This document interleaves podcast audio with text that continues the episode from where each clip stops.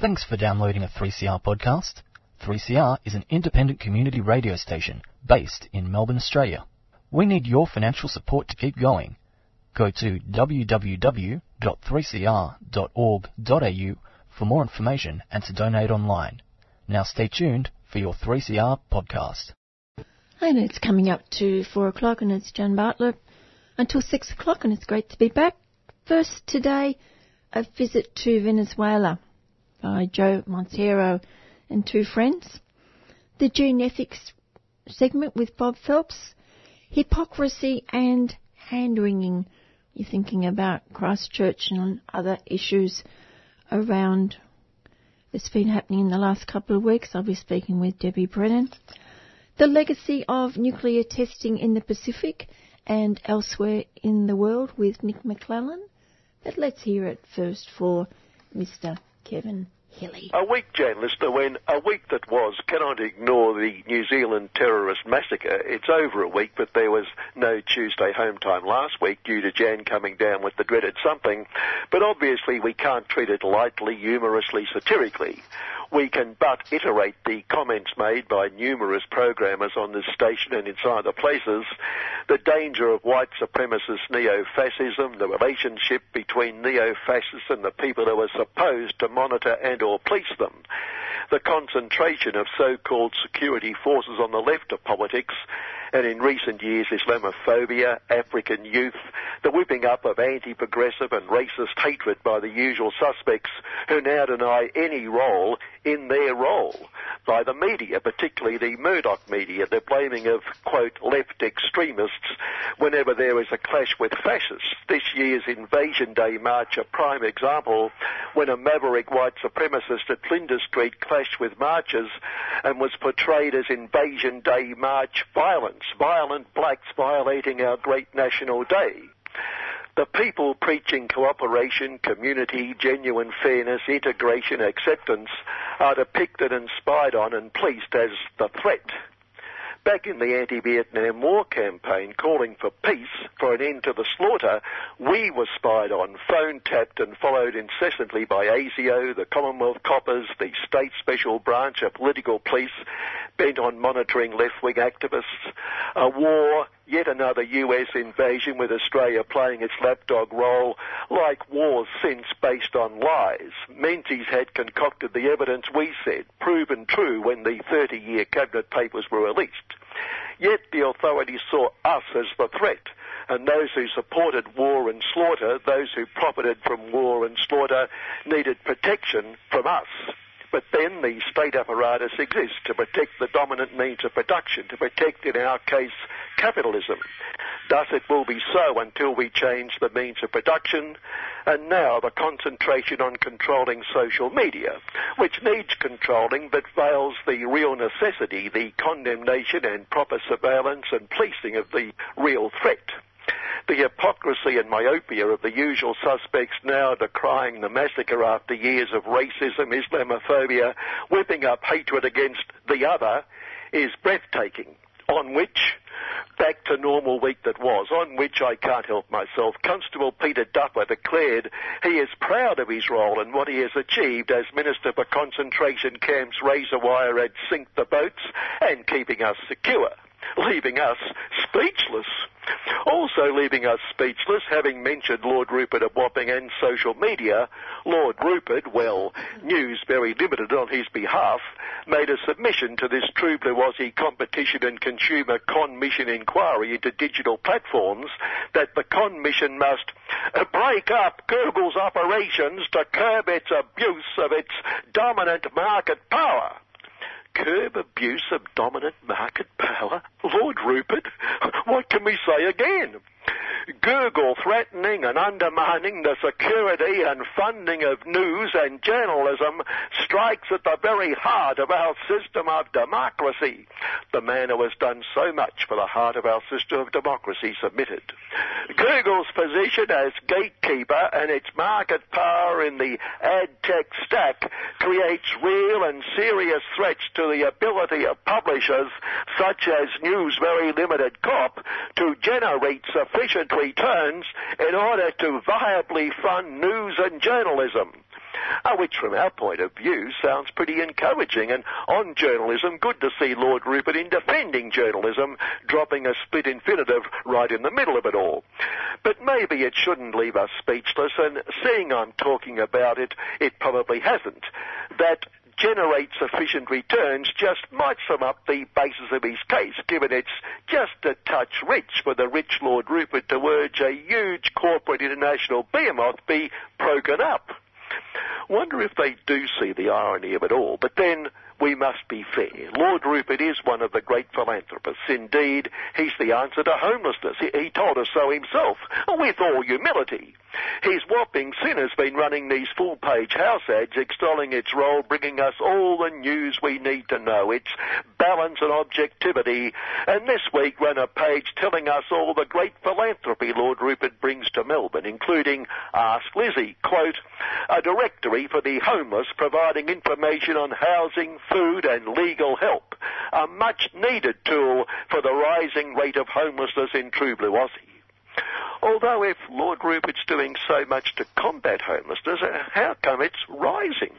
Because as we pass the homeless on our streets, we're taken by how they're all absorbed on their computers and expensive smartphones, seeking Lord Rupert's advice, and can assume the legal help bit comes in handy when they're apprehended for knocking off a bit of food to stave off starvation and how distressed Lord Rupert was that dear little brainwashed school students were taking to the classroom of the streets to call for genuine action over climate change, none of their puerile business, when their place was in the classrooms of the non-brainwashed.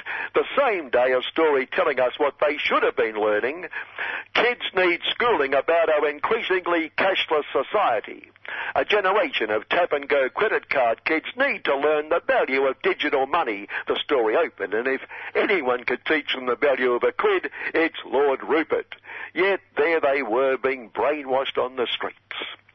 On great writing and the need for industry to observe self-regulation rather than the costly, time-absorbing red and green and every other coloured tape of the bloated hand of the public sector. And the Her Most Gracious Majesty's Financial Royal Commission confirmed the huge success of self-regulation.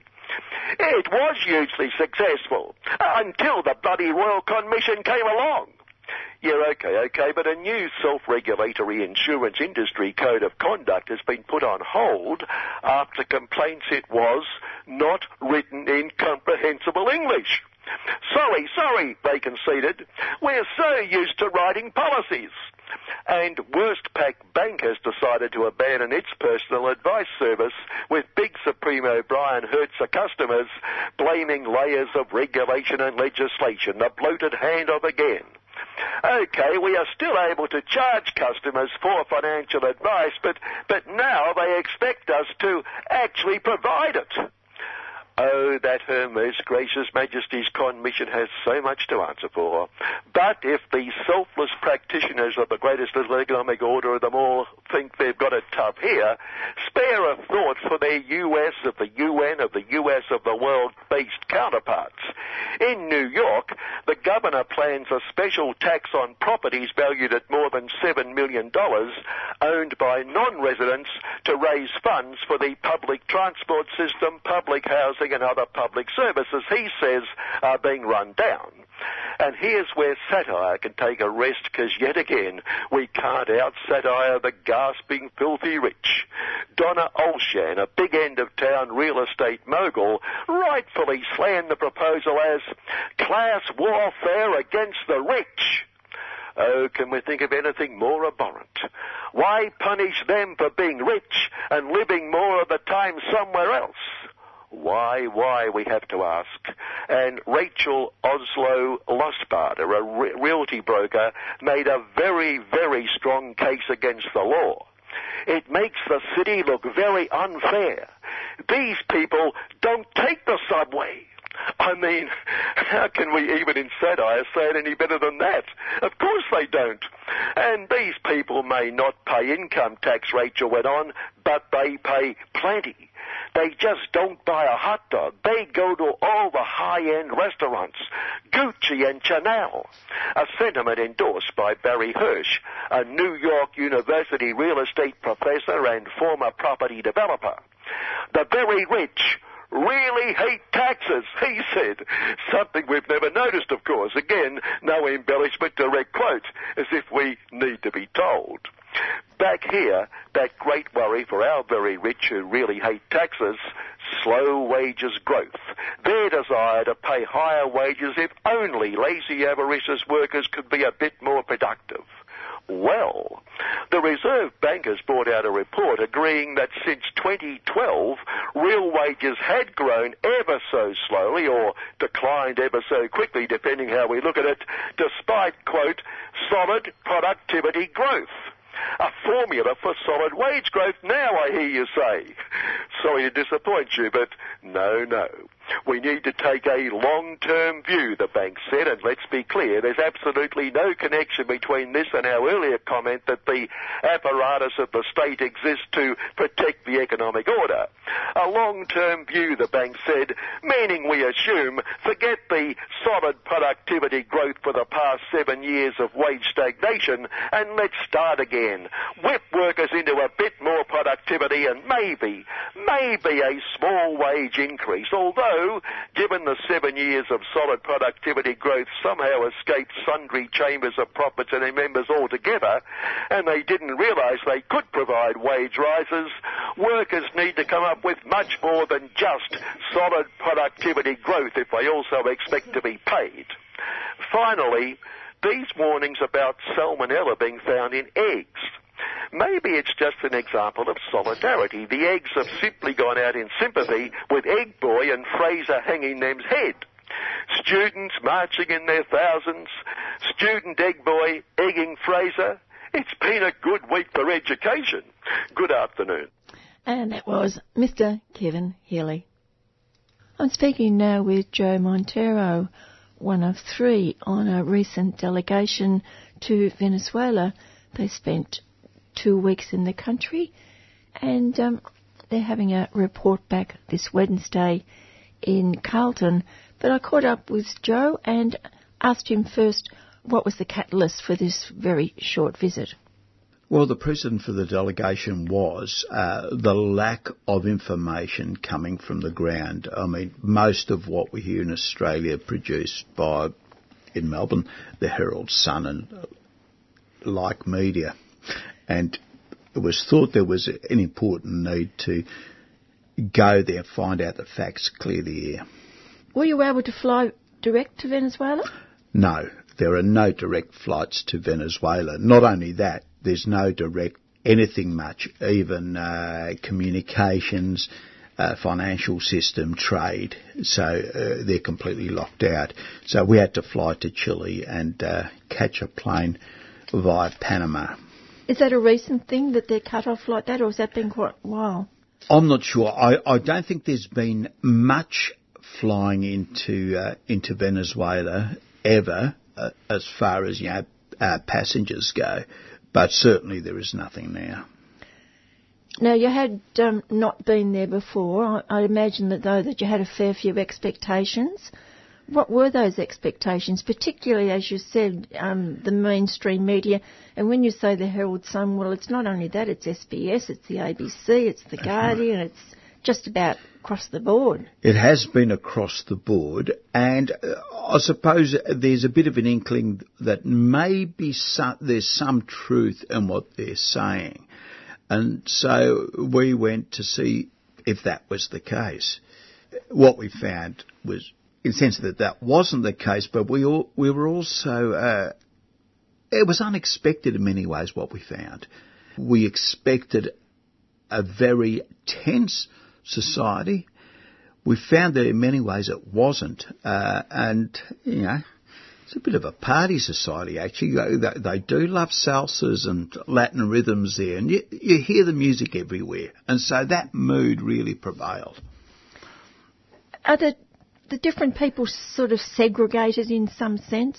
The middle class and the working class? Very much. And you see this everywhere. You see it mostly in Caracas. There are really separate what they call barrios for the well-to-do, those for working class people, and those for who are the poorest, who tend to be up the mountains.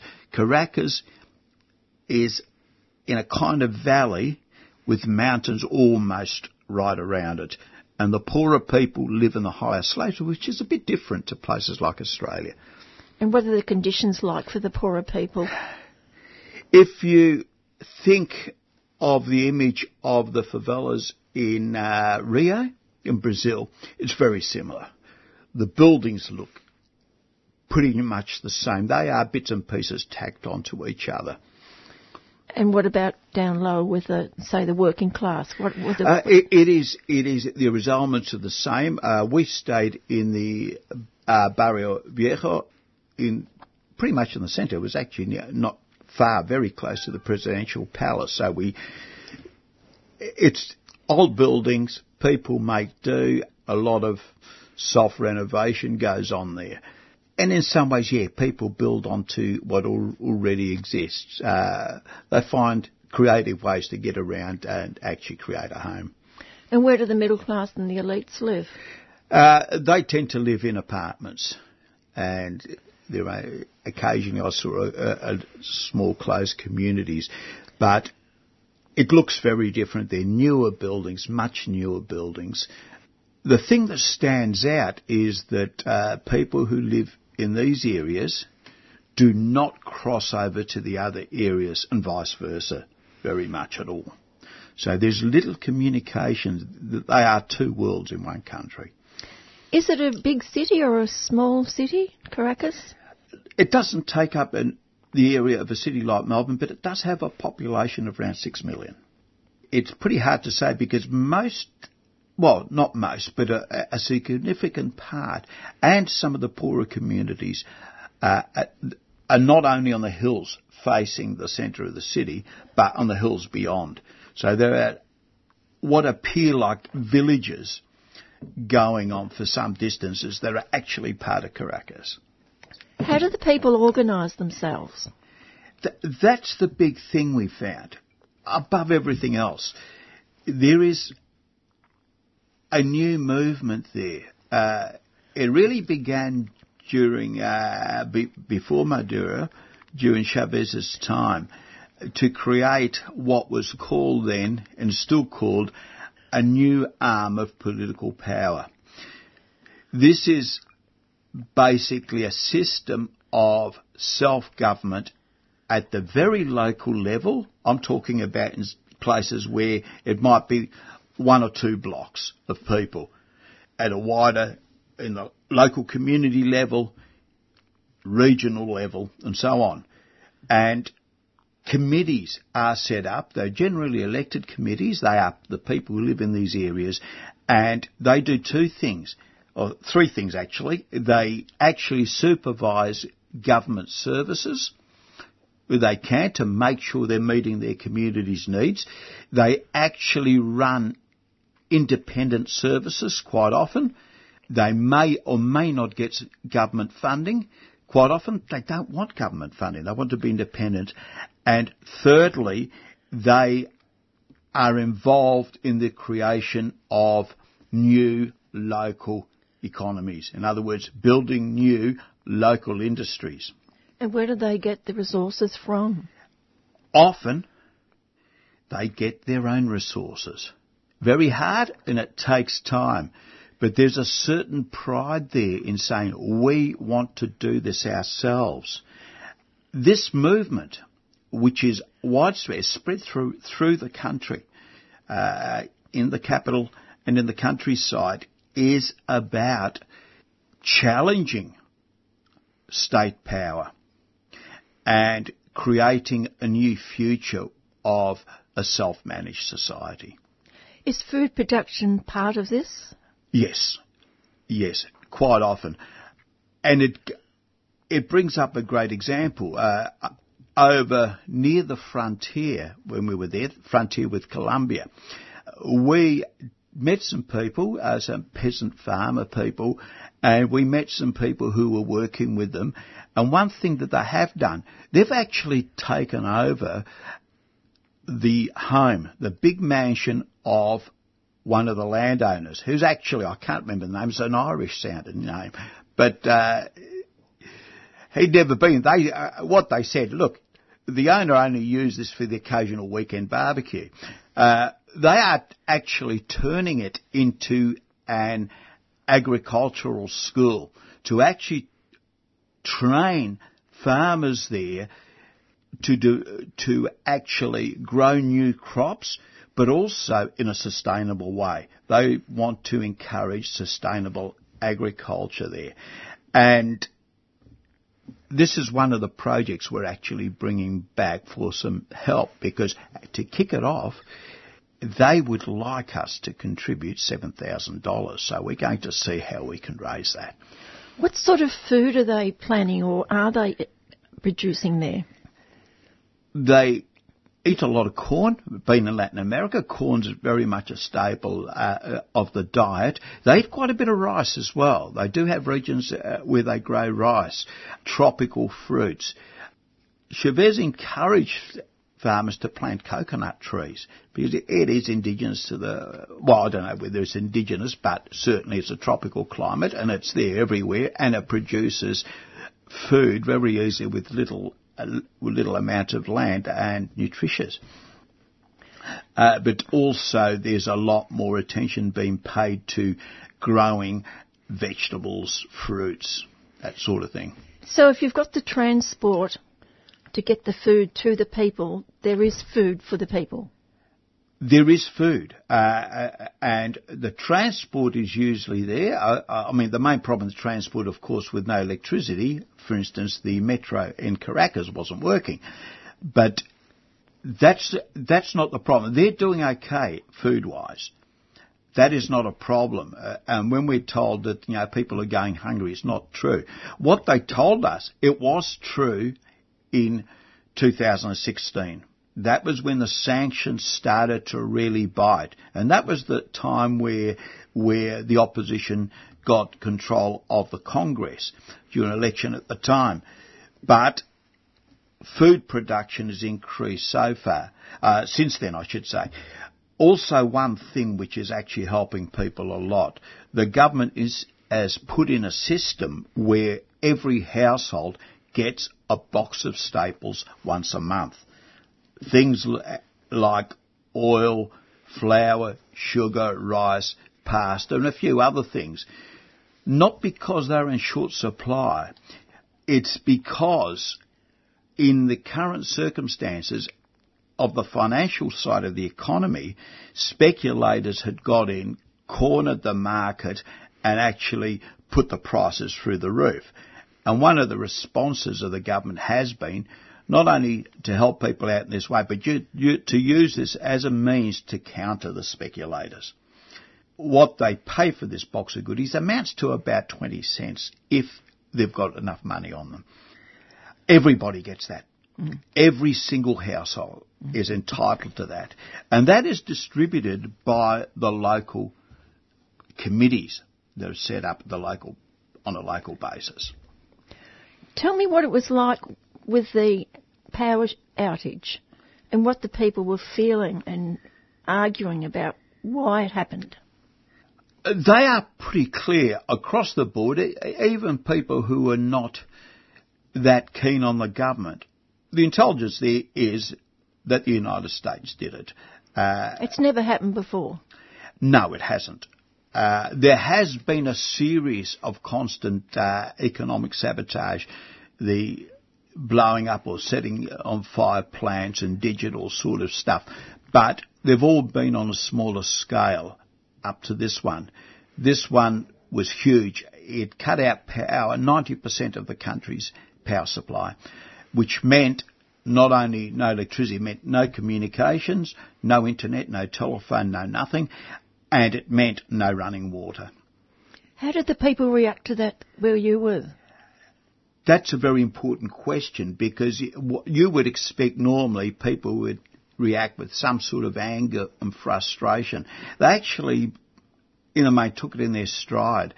And, I mean, we saw people queuing up for water, for instance, uh, in different uh, distribution points. And the attitude was that, oh look, this is what we have to go through. We are at war and we must be patient. That, that is the attitude. So they really believe that they're at war with Yes. the US. They say so. Yeah. Uh, they say so. Uh, they're, many are expecting a military invasion. Most, uh, well, pretty much everybody says they hope it doesn't happen, of course, because the uh, the cost would be horrendous. But they also say that they are prepared to put themselves on the line. I'm talking about ordinary people in the street who I came across and the others came across say, I'm prepared to put myself on the line. One of the things that has emerged over the last few years has been a civilian militia, which is trained and armed. And they are part of the front line. They are civilians. They do support the government. There are about 2 million of them in the country. We're talking about 2 million, a population of around 30 million. Why do they see that necessary? Because it is a big army, isn't it? Well, this is separate from the army. Yeah, the, ar- the army is about 350,000 strong, I understand. And there's a police force about similar size, and there's also National Guard, which is a similar size. So we're talking about close to a million there, plus on this the local militias. Now they're run a, at a, on a local basis. Uh, they do cooperate with the army and the police there, who say are very much chavistas. I mean, every soldier, every soldier, every policeman is in the country. Uh, otherwise, they, they probably wouldn't last the force that long. I mean, it's part of the history of the place. Who's training these militias? Uh, the army, They are. they are. They're Are the- also arming them. Is the military visible on the street at all, or the militias? Uh, the militias in Caracas, for instance, uh, particularly one day we were there and there was a bit of a festival going on and that was put on by the militias. So there were groups of militias, yeah, sort of up and down the street. But yeah, you do see them. Uh, they help. I mean, the army's main role there is it guards the presidential palace and the uh, the official buildings, and they are helped by the militia. The militia also uh, for instance, protect uh, Chavez's resting place up in the mountain. That's looked after by the militia. Tell me what it's like at the border and, and the, what the people were saying to you about what they thought of the so-called aid from the US.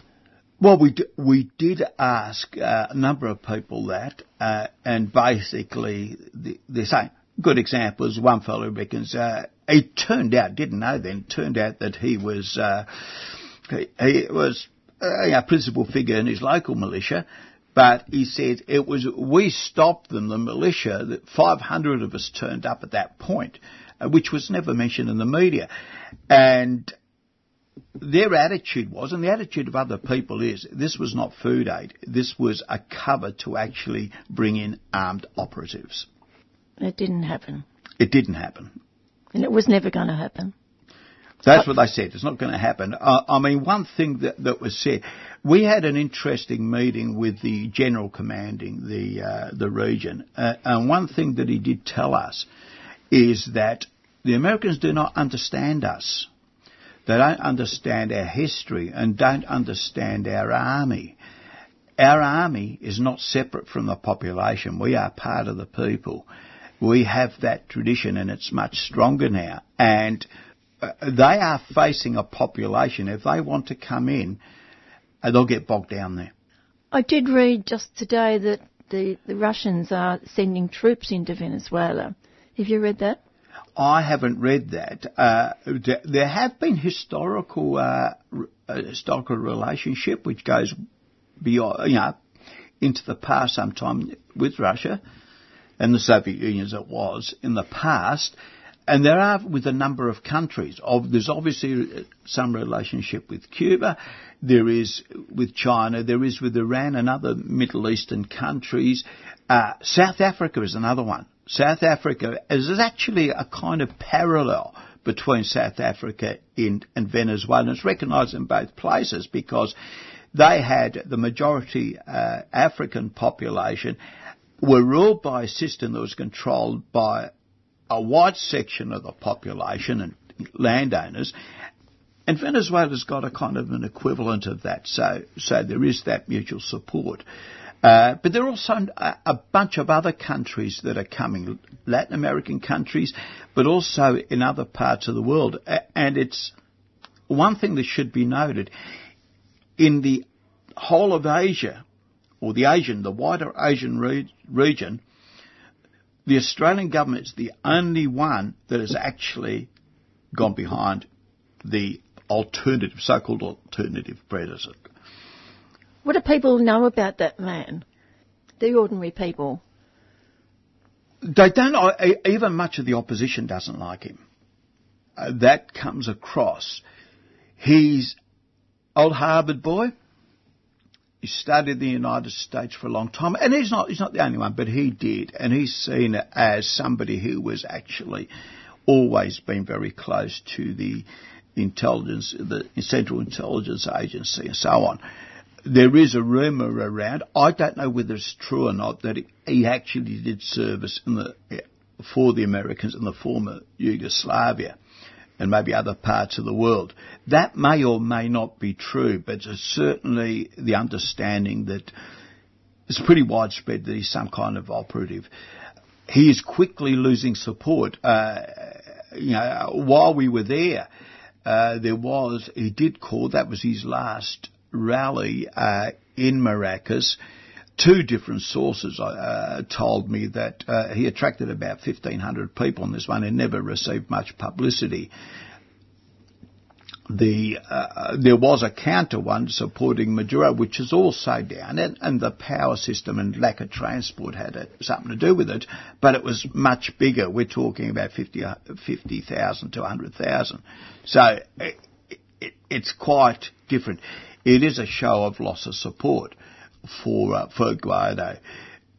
There is at the moment a new alliance building, something that roughly translates into a patriotic front, where the pro-Chavista political parties and sections of the opposition are starting to talk. They're starting to talk because they're starting to consider that the sovereignty of Venezuela is the most important political question at the moment, and that other differences should be put aside until this has been safeguarded. So they are starting to move against Guaido. I suspect, and I have heard, that an added feature of that is that Guaido was not formerly one of the leading members of the opposition. And there are some within that who have got their nose out of joint because the United States chose somebody over their heads. You were a very small delegation from Australia. Did you meet other delegations there from other countries? No, uh, we didn't. We came across uh, we came across an American delegation, uh, which was much better. Was eight in theirs, but uh, we we were doing something different. We were focusing actually on talking to the people, and we were the first to go to the frontier with Colombia. Uh, so we were doing uh, other things, but there, I think they are starting to starting to come. There was a, a, number of delegations just before we arrived from other parts of Latin America who were there in some form of a conference but we didn't come across them. Is it a fact that aid destined for Venezuela has been turned down by European countries? You, I heard you talk before about Madrid or Spain. They have. Oh, look, it's been messy because one of the problems uh, that this, and I'll say so-called foreign aid has, that organisations like the International Red Cross have come out and publicly said that this is not genuine aid. It also doesn't match very well when actual aid coming in, uh, real aid coming in, is actually being blocked physically by the United States. And the recent case is that a plane load of medicines that was actually bought from the government of Qatar, but by the government of Venezuela, was actually confiscated in Madrid, in Spain, when the plane had to land there in transit. So, taking away and preventing having sanctions and then talking about aid is a contradiction. What about the Cuban connection with Venezuela at the moment? Are still a lot of Cuban doctors in Venezuela? No, not not so much. Uh, uh, from what I know, yes, a few do ex- do exist, but the Cuban doctor's role was to help set up, train people. Now they've gone down the road where they they have developed their own people. They do have clinics set up and so on. So they're not required or they're not needed as they were a few years ago. Talk for a few moments about your aid package that you're trying to get together for Venezuela. Well, one of them is is trying to help with this agricultural college uh, because with seven thousand dollars they can actually get it moving and actually get students in and start teaching. That's all they need. The other major aid package, and this came uh, when we talked to people in Caracas, that uh, is we are exploring the intention, well, the logistics of the intention to actually send real aid to Venezuela. Uh, we're talking in terms of medicines, we're talking in terms of computers and the technology and a number of other things, not food, a number of other things that are really in short supply. Power generators is a big one. Pumps to actually get water. So we need to, that's the help that they need at the moment uh, to get through the difficulties and, and build the future. And how are you going to get it through? How are you going to raise this money?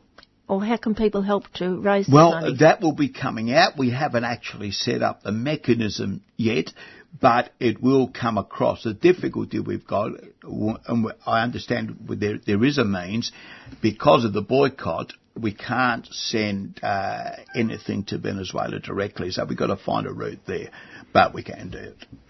Finally, Joe, there is a meeting tomorrow night for a report back on the, the visit by the three of you. There is, and uh, we've got a lot to say, uh, as you might imagine, and there will also be an opportunity there for people to discuss some of the issues, to ask questions. Do you have the address, or do you want me to give it? Yes, uh, it's at uh, RMIT uh, building, the corner of Lygon and Queensberry Streets, up to the fourth floor. If you do turn up, which you should, you'll be directed uh, to the actual room. Seven o'clock? Seven o'clock. Final words, Joe? Yeah. I, on my last day there, I, I went up up the mountain to Chavez's resting place. And his sarcophagus is there, stand there, and there are a constant stream of people uh, going in there, paying their respects and so on. And it's a beautiful spot because it looks over Caracas. Uh, what I, I, was told there, that was where his initial attempt to take over the government back in the uh, 98, uh, the one that didn't work out, was planned from there.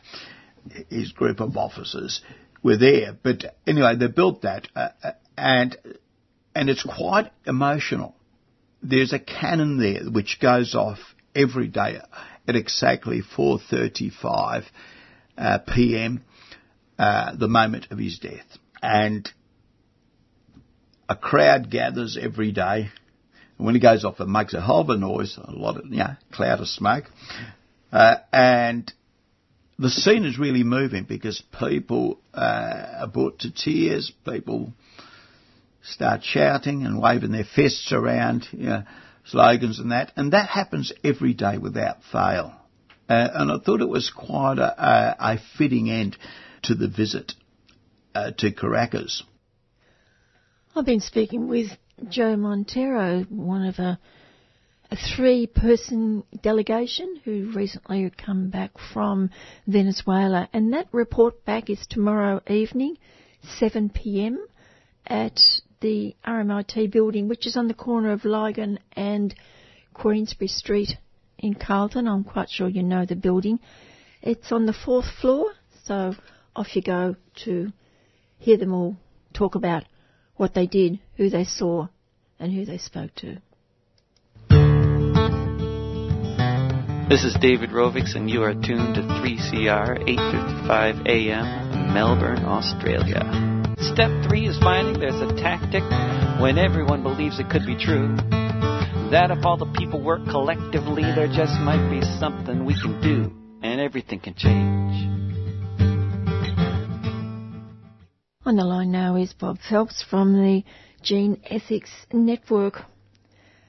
First up, Bob, another case in a Californian court where a federal jury has found Monsanto's Roundup herbicide played a big part in tr- triggering Edwin Hardeman's non-Hodgkin's lymphoma, a cancer that affects the immune system. Is this a mirror case of the earlier one concerning Dewayne Johnson? Well, we don't yet know the result in full, so uh, let's reserve judgment for the moment. But yes, Edward Hardeman's case against Monsanto for his exposure, his regular exposure to the uh, herbicide Roundup, has led to the jury deciding that uh, yes, Monsanto was liable for the for the cancer that uh, Hardeman got. It's now up to the jury to weigh the amount of liability and damages, and that will be after hearing further evidence about how Monsanto unduly influenced government regulators and uh, wrote material for cancer researchers, which is coming out now, uh, particularly in Europe. Just uh, over the weekend, we found out that um, Monsanto thoroughly massaged the data there to try to show that its um, herbicide Roundup was uh, safe when it isn't. Activists have known that for quite a while, haven't they? Well, the evidence has been gradually accumulating, and uh, we saw a lot of it come to light in the Dewayne Johnson case last year. Dewayne, also suffering from non-Hodgkin lymphoma, was awarded $78 million. The new owner of Monsanto is now in a uh, pretty tough place, really. When they bought Monsanto last June, I believe Monsanto said, well, we'll give you $250 million against these cases that might come up later so that you can settle them. But there are now over 11,000 cases pending. So even at a million dollars each, uh, that'd be something like $11 billion, which is not small change even for a company the size of Bayer. Uh, their shares on the market are taking a bit of a hit. There are more cases coming up. I think what will happen is that once um, two or three of these cases are settled or um, are decided in favour of the uh, plaintiffs, there's another one coming up next week, that uh, perhaps Bayer will want to come to the table and start suggesting some sort of settlement process so that it can deal with the other 11,000 cases as well. We hope that uh, the trend to take uh, Roundup up off the market and out of use by people like um, local councils and so on for weed management in schools and playgrounds and so on will gradually accelerate as a result of these findings. Is it necessary for these cases to be heard in places other than California? That's been the trigger, really, because um, as we saw with um, asbestos cases in Australia, what James Hardie did in that case was to simply delay the cases until the, the victims of uh, asbestos uh, exposure died, and then there was no case to answer. But in California, they've got a, a rule where um, if somebody has um, got a, a terminal illness and is going to die soon, uh, cases against the companies can be expedited so that their dependents, their families, can actually receive compensation. that's what brought the Dewayne Johnson case and the Edwin Hardeman cases to court in California. But as I mentioned, there are 11,000 cases in the USA, and I think that um, this is going to spill over into many of those others as well, which will be in other parts of the country. Are there suits also in Europe at the moment that haven't gone to court yet? There are some out there, although um, again they're being delayed, so we're not very clear on the detail. And I think the latest findings over the weekend that in fact Monsanto is being evident, uh, burying the evidence uh, against the Roundup herbicide is going to make people very angry and that uh, some of the cases there will start to get rolling as well. I think this is a worldwide thing because um, many farmers in particular in Australia have been exposed and non-Hodgkin's lymphoma is a disease, a farmer's disease in Australia. So I think that um, there may be some cases here too, and some of the class action lawyers are looking around for um, the victims of this exposure to run cases here as well. Can you talk a bit more about that doctored research and what they did? Well, for instance, um, they would write so-called scientific papers and then give it to um, leading scientists to put their name on and get it published. Of course, the scientists are now saying we agreed with what Monsanto wrote and uh, there was nothing wrong with what we did, even though we were paid for the exercise. But I think that uh, that just shows how uh, lacking in, in, independence these uh, so-called research trials were and how the reports and papers and letters to the editor of the scientific journals really were tied in so intimately with uh, Monsanto's corporate agenda, basically to sell its Roundup herbicide and also, of course, to sell the seeds of genetically manipulated crops that would withstand being sprayed with the herbicide as well.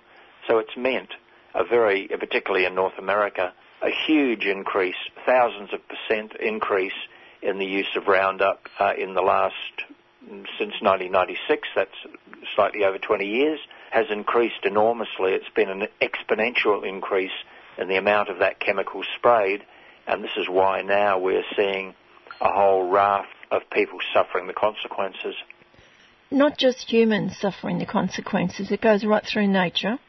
Yes, some recent research shows that there are impacts on um, wildlife and other organisms in the ecology, particularly in waterways. For instance, some, some studies in bees now suggest that glyphosate, which is the active ingredient in Roundup herbicide, may affect the learning and increase the time that it takes for a bee to find its hive. So this really has long-term consequences for colony health, and we've seen colony collapse disorder where um, bees have not been able to find their way back to their hives and have been dying. So that's been a very real mystery. Number of different mechanisms have been suggested, like the varroa mite, for instance. But it's possible that uh, Roundup herbicide is also implicated in this quite serious ecological impact because, of course, bees are very involved in the pollination of food crops for human and animal consumption. And without the bees, uh, there would be no pollination and no harvest. We need to clean up our act and make sure that um, those uh, organisms in the environment, like bees, mosquitoes, for instance, are cared for. Also, of course, um, supply food for aquatic organisms themselves. So uh, it's a complicated picture, but um, it's becoming clearer that Roundup herbicide does have an impact there, and it's something that we need to pay attention to as well, not just looking at animal and human health. Have you done any monitoring at all, Bob, about the the media response to these cases in the little, last little while, particularly the the um, maybe the the farming media? We do um, scan the media, uh, particularly the rural media, every week and do a clippings mail out. Yeah, most of the coverage uh, about both uh, herbicides, agricultural chemicals in general, genetic man- genetic manipulation technologies too, are very positive, and that of course is because of the advertising dollar. When you look in the rural papers, you see that um, a lot of the advertising there is from companies promoting uh, their chemicals and seed I guess the people who pay the piper call the tune. And so you get these very upbeat stories. Uh, sometimes we'll get a little note at the end in the last sentence or two saying, oh yes, but there are these other concerns. But on the whole, you'd have to say that the uh, rural media around the world uh, is very positive about uh, the use of chemicals, about genetically manipulated crops. And it's only now that um, the cover of um, glyphosate and Roundup herbicide is starting to be blown that um, we're getting a little bit more of a, a say about these things. I guess farmers themselves must be pretty aware that things are going wrong, that they are being unnecessarily and unsafely exposed. And uh, of course, um, the older generation of farmers now are suffering the health impacts. So the discussion is opening and we're optimistic that there will be more coverage. We hope, uh, for instance, the Weekly Times this week did an interview on Friday, and we sent them quite a bit of material. So let's look out on Wednesday uh, whether the Weekly Times actually does run something about this. What are farmers going to use instead? I mean, traditionally, before the chemical age, before it got going in the 1950s and 60s, um, farmers cultivated and um, regenerative farming practices, which are now being developed, are a good story as far as rural communities are concerned as well. They are looking at uh, non-chemical methods for um, for weed management and control. The Harrington Weed Destructor is a new bit of machinery that can be uh, hooked up to the back of a harvesting machine, which catches the seed from the weeds and crunches it up before it can fall into the soil and become a, a further problem. So being proactive about managing weeds is a good way to go. As far as local councils are concerned, uh, weed steamers are being uh, now trialled in uh, around 40 councils within Australia. This is where um, high pressure steam is applied to weeds instead of chemicals. It seems to be effective. It's a bit more time consuming and it costs a bit more, so councils are being quite resistant at the moment. But I think once they realise that they're also exposed legally as a result of spraying Roundup uh, on street sides, in kids' playgrounds, in parks and so on, that they'll start to have a second think about uh, particularly their legal liability as well. And we see companies doing this around the world and being advised in some cases that their insurance is not valid if they're sued for um, exposure to uh, herbicides that they've used on their uh, streets and uh, so on. Is it instructive that a lot of our agriculture now has been taken up by corporate farming? Does that limit the ability of groups such as yours to influence?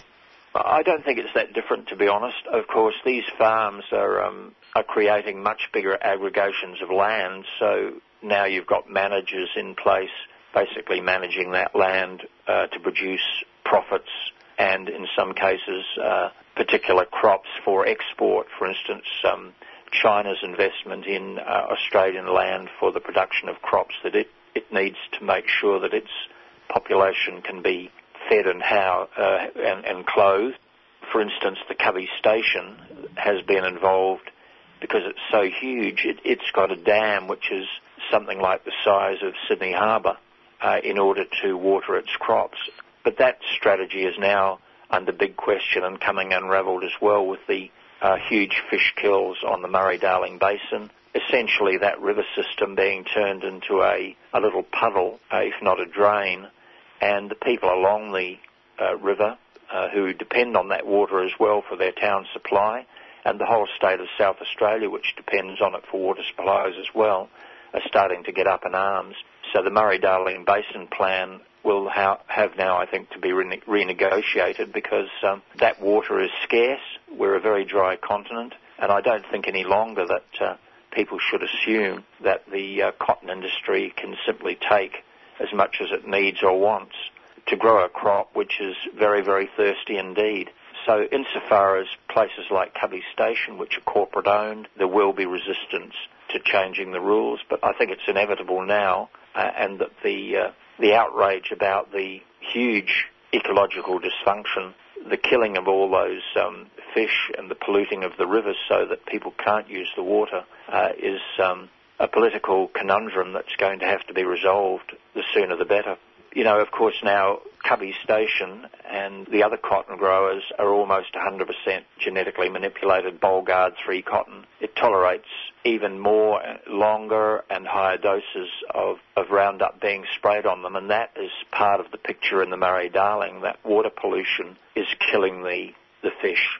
The river's becoming polluted to the point where um, it's not possible for, it, for life to, to exist there. Of course, Monsanto, when it developed the Bollgard crops, promised other things as well, and farmers really accepted Roundup tolerance and the Bt insect toxins that will manage some insects by promising things like drought and salt tolerance, nitrogen fixation, higher yields were a particular thing, of course, that they promised. None of these promises, these new traits in cotton were delivered. The cotton industry's days in Australia may be numbered. We're going to need to see some different management systems for crops as well. Going to need to find particularly um, indigenous crops that demand less water, can still be used as forage for animals, for instance, and not affect the environment in the way that cotton, uh, rice, and other high demand, water demand crops are really erecting our waterways and our land. Just wondering, Bob, when it was that these two crops were, were decided, it was decided that these two crops would be great for the for Australia, and we we could you know service them. We could have, give plenty of water. There'd be no problems at all. Where did all that come from? Well, it, it got its beginnings in the 1970s, uh, particularly in the cotton industry. Of course, it was American farmers who had been growing cotton in the USA that came and set up the cotton industry here. They and their descendants are really still quite dominant in that industry.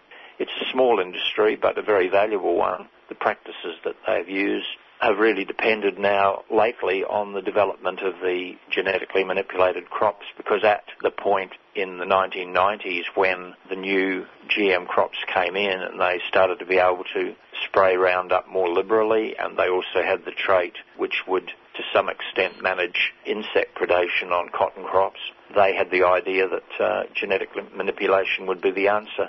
But of course when you expose insects and weeds to selection pressure by putting toxins into the environment, those organisms adapt. And that's why we're now on Bollgard 3, for instance. InGard, Bollgard 1 and Bollgard 2 all went because they wouldn't any longer control uh, weeds with the use of Roundup. Now we're on to the third iteration of, of those GM crops. Soon enough, that will also run out of steam. Maybe it's time to think about just saying no to cotton in Australia and uh, not relying on this uh, genetic manipulation treadmill that they've been using so far. And where does this new CRISPR technique come into it all? That's a new technique that's been developed, so-called gene editing, developed in the last five years. Those who are techno-optimists and enthusiasts, enthusiasts for um, for new techniques say that well, it's it's different, it's new, it's going to allow us to do things more accurately, more precisely, more cheaply than we did with the old genetic manipulation techniques that were developed in the 1980s. There's a great hue and cry about deregulation at the moment, about just let's get on with it. This is the most fantastic thing that's ever been heard of since sliced bread. But unfortunately, that too is coming unraveled as new evidence emerges that the CRISPR techniques are likely to have similar flaws to their predecessors. They have off-target impacts. Really, uh, we need to wait and see just what will happen with those. They're being used in laboratories around the world, but there are only one or two so far in the USA, unregulated products such as a new potato, for instance. And the developer of that potato has now recanted and said that he thinks those potatoes may have impacts on the environment and public health. It's not cut and dried where CRISPR is going to go, but it is the buzzword of the moment. It's wait and see what the companies try to put into our food supply in the next two to five years, I would say. Unfortunately, as I mentioned, deregulation is also a part of the scene. And so we've got our federal regulator, the Office of Gene Technology Regulator, telling us that uh, really there's no need to regulate a whole class of these techniques we can change the rules. We don't need to regulate, and those crops and foods can just go out there really without any thorough examination by a government authority at all. Uh, we're having that argument with the government at the moment, and it remains to be seen who wins that argument. And it all comes down, or a lot of it comes down, Bob, to what we put in our mouths and why we put food into our mouths that has got pesticides, herbicides on it or has been on it. Why aren't we organic? Well, um, of course, organic foods are the fastest growing segment of the Australian food supply and in other countries also. Europe, there's huge organic uptake. And it is because people are aware that chemical residues are in our food supply, in our hair and urine samples, tested in Europe and North America in particular. We should be paying attention to our diet and the evidence of the exposure of uh, children and adults and things like the uh, cases on non-Hodgkin's lymphoma are highlighting that uh, we can't much longer continue to willy-nilly spray the environment with chemicals that are toxic. They're toxic not only to plants, to control weeds or insects, to control those few insects that predate on our food crops, uh, but they're also toxic to us, to our children, to our companion animals, and it's about time that they were taken out of our production systems. But of course, that's going to depend a lot on the redirection of our scarce research and development resources into new avenues so that we can actually get those regenerative systems of agriculture up and running. Oil is running out, phosphates are running out, other essential inputs to industrial agriculture are scarce and running out. Sometime soon, industrial agriculture is going to begin to collapse, and we need to get new production systems up and running as quickly as possible. It needs a reorientation of the research and development budgets of people like the Grains Research and Development Corporation, of CSIRO and others, to start to refocus on how we're going to be sustainable into the future and not just use Australian agriculture as a, a mining industry to produce commodities uh, without value adding that we export to the world in order to get um, income to buy the, um, the, the other technologies that Australians want. We need a reorientation to uh, make a priority of feeding Australians healthy food to keep the population in good order and into the future for our kids and grandkids. These are essential changes that we need to see, and we're pushing on with trying to get our governments to put their research and development resources in different directions, and we're encouraging others to do the same. And so important to educate the the young generation coming on. Well, yes, and uh, that's why uh, Australia needs um, some new education materials in its schools. Genethics is just now beginning a new education program. We're looking for um, community support for that. We're working with the Australian Teachers of Media, uh, an organisation that's been going almost as long as us, 30 years, uh, here in Melbourne. Of course, moving on from the sort of kits that we used to produce, where we would actually send stuff to schools in hard copy, and looking for audio visual material to present online for teachers and students to think about the moral, the ethical, the public health issues that are sort of buried at the moment in the techno-optimism that's being presented to them by, by other groups. Uh, the industry, establishment science are out there in schools saying, gee whiz, CRISPR, it's going to be the greatest, it's going to feed, house and clothe the world. We just need to say, hang on a minute, what are the real implications for our way of life, for our community, and for other values that we hold like good public health uh, before we go charging forward in this. And that's Bob Phelps from the Genethics Network. If you'd like to help with the fundraising for their latest project, get onto their Facebook page. It's Gene Ethics Network.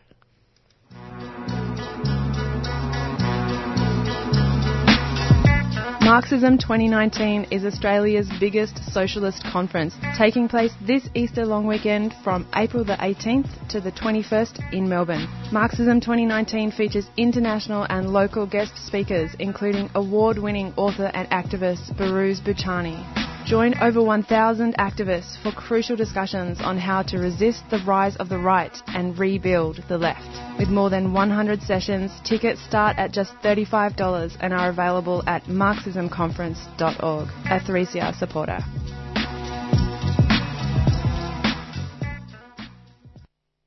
Talking now about hypocrisy and hand wringing.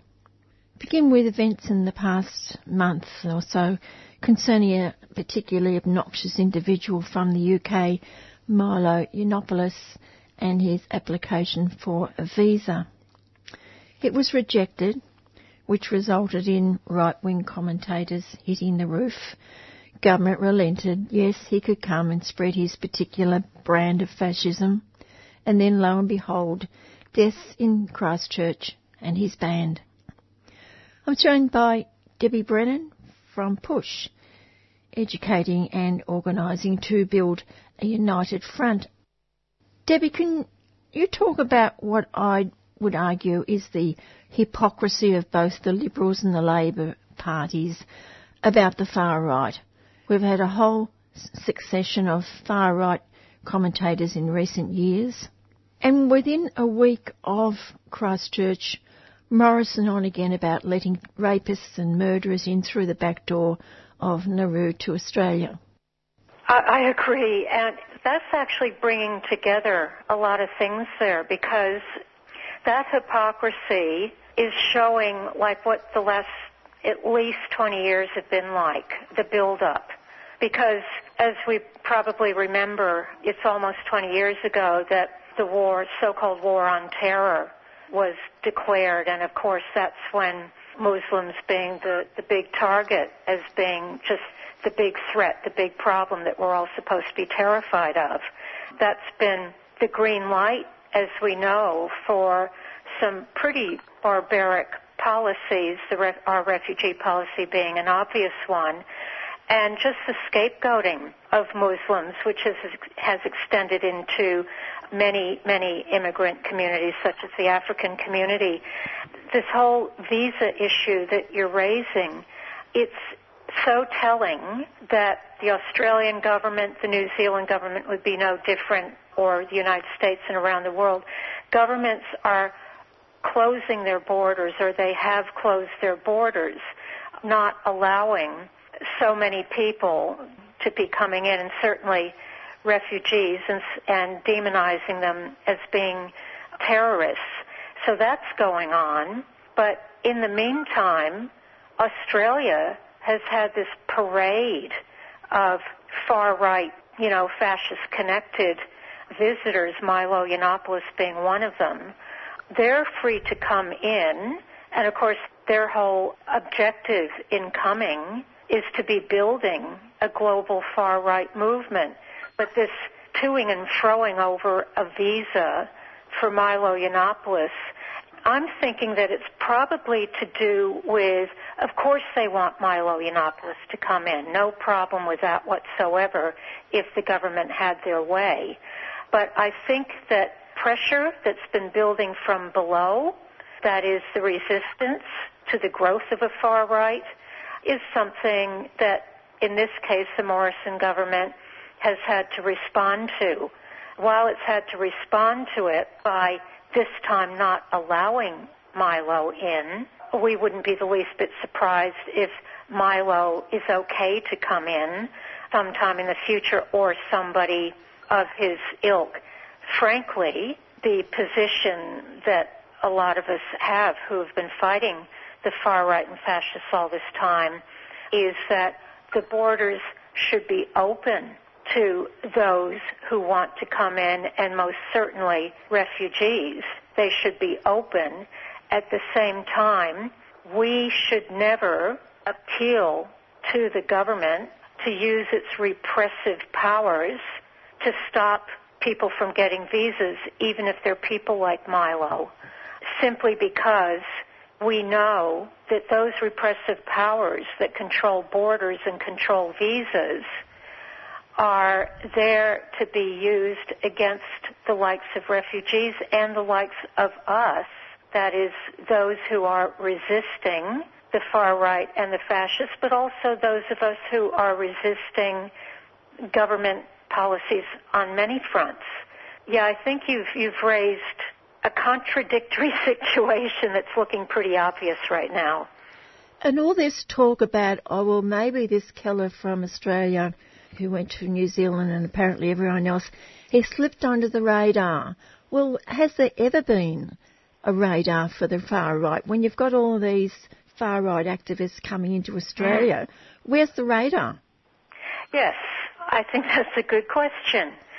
As you say, there is not a radar, particularly when we also think about the fact that we've got far right and downright, you know, the odd fascist in our own parliamentary system. The fascist I'm thinking of um, Fraser Anning, but uh, but the far right, whether it be Hanson or Cory Bernardi or George Christensen or whoever. And it's all the sleepers too that you don't hear about. Exactly, exactly. So they're there in our parliament. The far right has an open field. And of course, even when we look at our own top government office holders, Dutton or Morrison, for example, they're about as right as you can get. And what they are actually saying and doing is everything that we're talking about.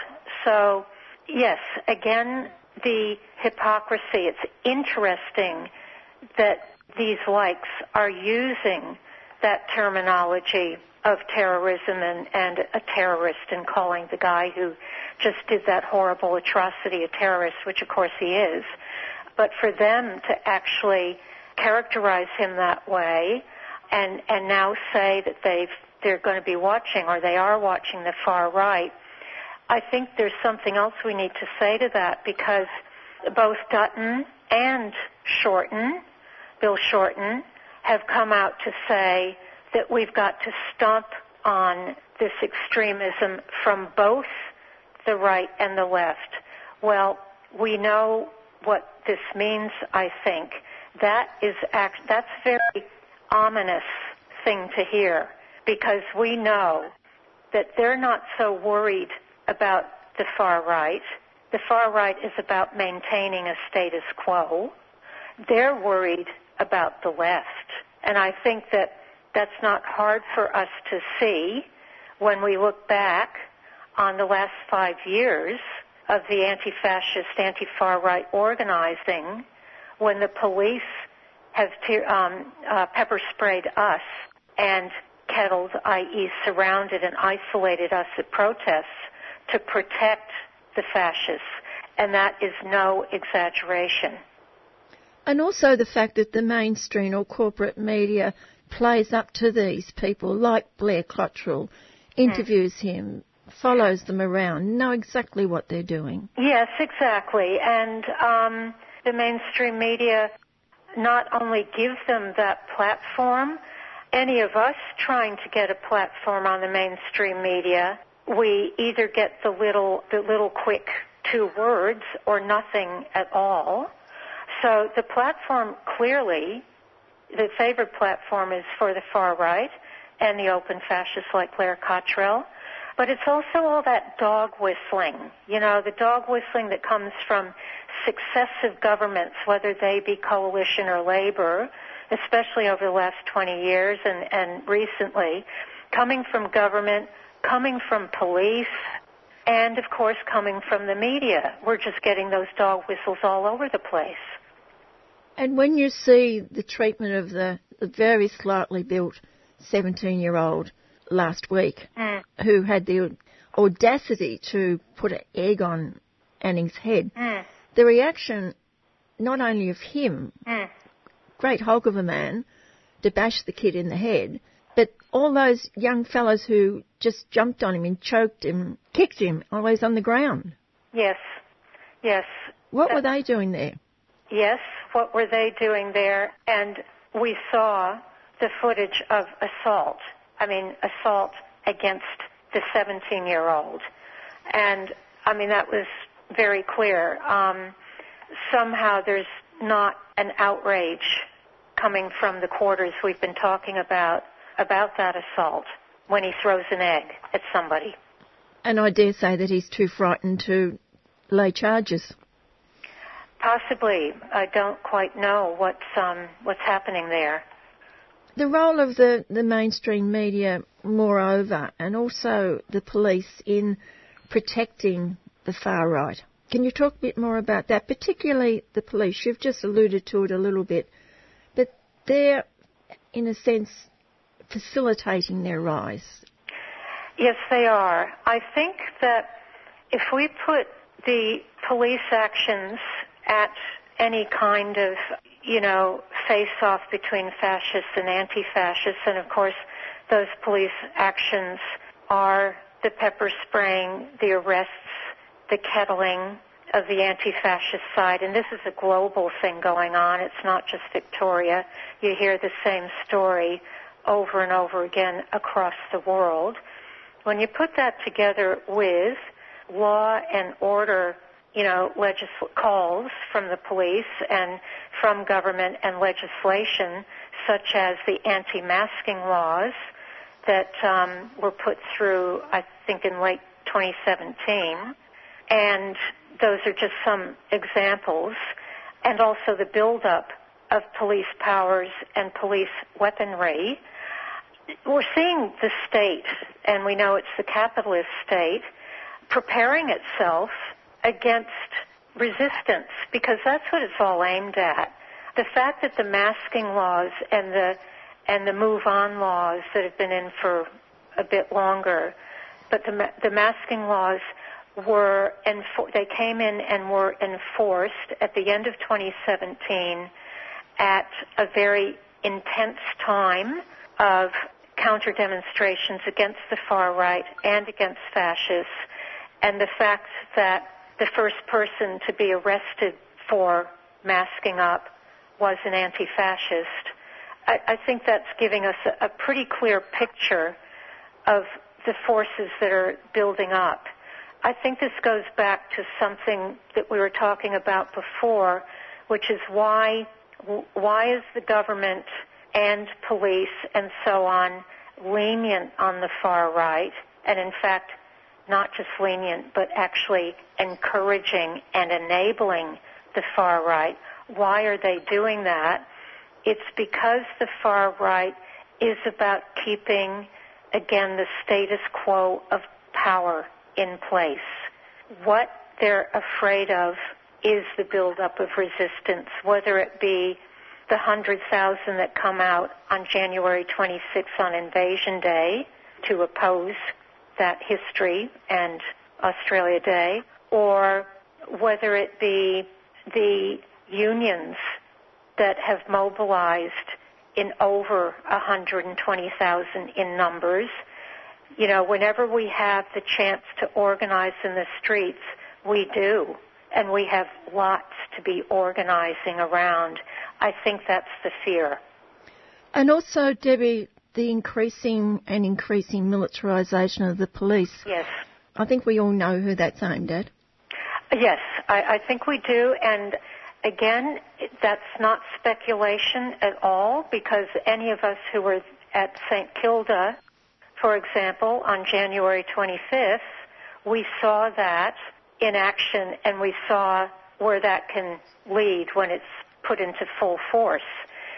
Because at St. Kilda, we had just police in overkill, not only in their numbers, mind you, they've been in overkill in their numbers for quite some time, but they even had their patrol boat, they had their attack dogs, the usual mounted police, but they had their new weaponry there as well. It was at St. Kilda that once again it was a worrying time there for us on the anti-fascist side because they kettled, the police kettled us. They gave the fascists full capacity to roam around. The fascists actually did attack a couple of times. So yes, going back to the militarization of the police, that is something that is telling us a lot. And also it appears that the social media or sections of the social media are fostering the far right. Yes, I guess you're probably referring to specific platforms where the far right and fascists are recruiting from. And of course, what happened when the Christchurch uh, shooting occurred, the fact that that footage was able to be seen for quite some time being giving that fascist a platform in various different ways. Social media is a, a way of organizing, but I guess what needs to be said is it also gives us who are fighting the far right and the fascist platforms too. I personally certainly wouldn't want to be seeing a crackdown on social media, which the Morrison government is flagging. Can I just take you to France for a moment? What are your opinions on the long going campaign of, of activism in France? I think it's the capacity, the capacity of the people of France to be able to have those massive uh, mobilizations. In terms of the yellow, that's great, and that, that's that's a well, that's a history that goes way back to to the revolution, um, the French Revolution. In terms of the yellow jackets and um, you know what's happening recently, is it seems a bit of a mixed bag what that is about. And I think that is something still to, to be watching. Even so, I know that the French police have been militarized for some time. Whatever form of protest takes place there or here, different as they are, um, I think something that is common is that the um, the state is there to jump on it when it feels it has to. Finally, Debbie, how have you seen the, the reaction to the killings in Christchurch? There have been different reactions depending on what side of the power picture we talk about. So, for example, we find the reaction from, if we just look at the New Zealand government and the New Zealand police, you have the police saying to Muslims to stay home and don't go to your mosques. When I heard that, I thought, oh yeah, women are told that every time there's an act of femicide coming from police, that those of us, whoever we are, who are targeted at any particular time, are supposed to go away and hide. But the Ardern government also came out with their pronouncement of gun control, which is frankly missing the point. The point is that that shooter did what he did because he pretty much pulled the trigger for the dog whistling and the persecution of Muslims that's been going on for close to 20 years. But that reaction from the state is one reaction. And then, of course, we've heard the similar kind of tears coming from the Australian government. But the other response that um, I think is very important is from those of us on the ground. And that shooting took place the day before global rallies, coordinated global rallies against the far right and fascists. Those rallies had been planned months before, but those rallies were happening all across Europe, in the UK, in New York, in Washington, D.C., and Melbourne. I mean, just millions were out. Well, many thousands were out. It's hard to tell the numbers. But massive, massive rallies, people coming out to confront the fascist and the far right threat, which is a global threat. The fact that those rallies happened to occur the day after the shootings, those shootings gave those rallies even more of a uh, of a strength and the solidarity, you know, expressed to Muslims everywhere, and it it that shooting demonstrated the very thing, the very reason for those rallies, that what we're facing is a threat and it's a lethal threat. And sadly, Christchurch proved that. So, yes, there are responses. There's strong. Res- I think the responses in both ends uh, uh, on both sides, being as strong as they are, are indicating that we are reaching a, a, a point like a, a high noon possibly whenever that high noon is going to come. But there is a buildup. That actually brings me just to a point that comes out of that, that the resistance on the ground is building as we are seeing and many of us are a part of. But we need to harness that resistance. And that resistance really needs to be harnessed into a united front. And a united front, if we're talking about fascism in the far right, a united front where whatever organizations or groups we are a part of, we may have our own programs, our own political perspectives, but we come together around principles of agreement in how we're going to fight and stop and defeat the fascists and the far right. That united front is needed now more than ever. It's got to be open, it's got to be democratic, it's got to be accountable to be able to organize disciplined actions to defeat this threat. And what's going to be important in these united fronts are the two chief targets of fascism, and those two chief targets are unions and the left.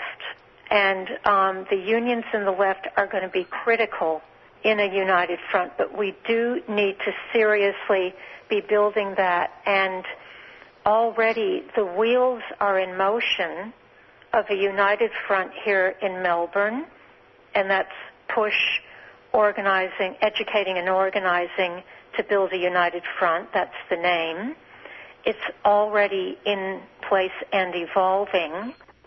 And it's something that people and organizations should really be joining in on to make this big. And many thanks to Debbie Brennan. And for this last segment of Tuesday Home Time, I'm speaking with journalist and researcher Nic Maclellan. We've spoken many times over the years, Nic, about the nuclear tests in the Pacific, and it's come at a time now when a number of those activists from those years are passing on themselves. Yeah, it's been really tragic over the last three years that uh, uh, really a whole generation of anti-nuclear campaigners, people who were really instrumental in raising uh, the issue of nuclear testing, both the campaign against testing while it was going on between 1946 and 1996, more than 310 nuclear tests across the region, but also more importantly, people who kept campaigning for the rights of nuclear survivors. Many people across Australia, Marshall Islands, uh, Kiribati, French Polynesia, and other sites were affected by health and environmental impacts of uh, the nuclear testing, particularly the, the hazards of radioactive isotopes, radioactive contamination. And there's a generation of people who, since the end of testing in 96, have been campaigning for the rights of those people affected. People who've been as trade unionists, as political leaders, as church leaders, really involved in calling for compensation, reparations, medical support for people whose health has been affected by nuclear testing. And that's been a, a pattern across the region. And sadly, that generation, um, some of whom worked on the nuclear test sites themselves, are coming to an end, and uh, many have died in recent years. How successful have they been in winning those rights? Slowly, slowly, they've been quite successful, but the battle's never over in both the Marshall Islands, in Australia, and in French Polynesia, there are systems that have been created for compensation for people whose health is affected. In all three cases, however, the original creation of the scheme was insufficient to meet the range of health and environmental impacts and placed enormous burden on nuclear survivors, whether they be civilian or military, to prove that their health problems, their cancers, their leukemia, whatever, was caused by the nuclear testing. So in French Polynesia, for example, for many years the French government denied that their 30 years of nuclear testing between 66 and 96 caused health problems. Indeed, just last year, um, President um, Edouard Fritch of French Polynesia, who'd been a right-wing uh, political leader for many, many years, uh, lieutenant to long-serving President Gaston Flosse during the nuclear period, he admitted in, in the Territorial Assembly that he'd lied about how safe the tests were, that he'd openly lied about the the lack of health challenges and so on. And for the nuclear campaigners, particularly in a group called Mururoa e Mururoa and Us, um, who'd been campaigning for compensation, they were not surprisingly angry that, that they'd known for a long time that there were health effects. And sadly, we've seen uh, three key leaders of Mururoa e die in the last three years.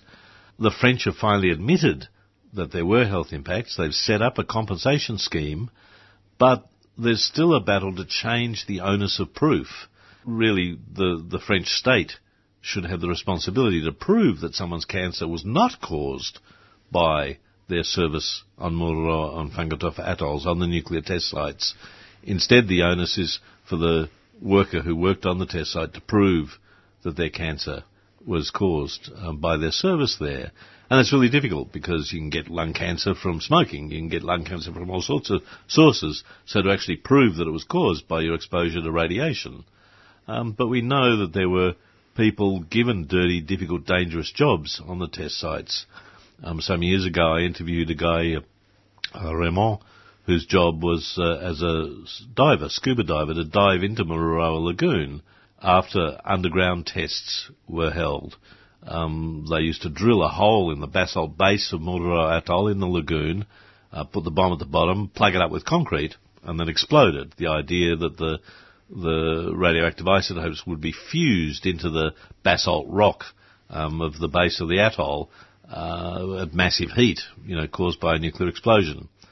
But they sent Raymond to dive into the lagoon to take water samples after, basically to see whether the concrete plug had leaked or whether radioactive isotopes like tritium were leaking into the marine environment from cracks in the rock. And we know today, of course, that there were enormous fissures and cracks in Mururoa Atoll, something that the environment movement said for 40 years, but was been denied successively by the French and the local government for, for decades. You know, we know through the Atomic International Atomic Energy Agency, which is no radical body, uh, that there's at least five kilograms of plutonium scattered in tiny particles through the sediments of Mururoa Lagoon. So Raymond's job, who was to dive into the lagoon to take samples, obviously caused him terrible health problems. He died, sadly, some years ago. And when I interviewed him, he was, you know, saying, it's pretty clear that I was at risk. It was clear that I was given the shit job that they wouldn't give to a Frenchman. Why won't they take responsibility for looking after me now that I'm sick? And um, there were three great tr- champions who did campaign for the rights of the Mururoa and Fangataufa workers. A church leader named John Doom, a French researcher named Bruno Barillot, and a Maohi Polynesian trade unionist uh, Roland Oldham. Um, those three men co-founded Mururoa e Tato in 2001 um, and spent uh, nearly two decades campaigning for compensation for the thousands of workers um, who staffed the test sites over that 30 year period. Tell the story of John Doom. John was an amazing man. John was a very active member of the Protestant Church, uh, which is the largest denomination in French Polynesia. He was a church deacon, fairly learned man, and in the 1960s he was chosen then to be the interpreter between uh, the Tahitians and the French uh, in 1966, July 1966, when the first nuclear test was conducted by France. France began its nuclear testing program in the Sahara Desert in its colony Algeria, but after the Algerian War, they continued underground testing in, in the Sahara Desert, but began building the Mururoa base in the South Pacific. First test was the 2nd of July, 1966. John was present, acting as an interpreter, and what he saw on that day transformed his life. He realized that this was a terrible, terrible thing, the development of nuclear weapons, that um, French Polynesia should have nothing to do with French plans for building a nuclear arsenal, and he spent the rest of his life, uh, the next uh, five decades, campaigning against nuclear weapons. And he became a very influential figure in ecumenical circles in the Pacific. He's a charismatic, very warm, human, humorous figure. He went to work for the Pacific Conference of Churches, which was the main body linking mainline churches across the Pacific.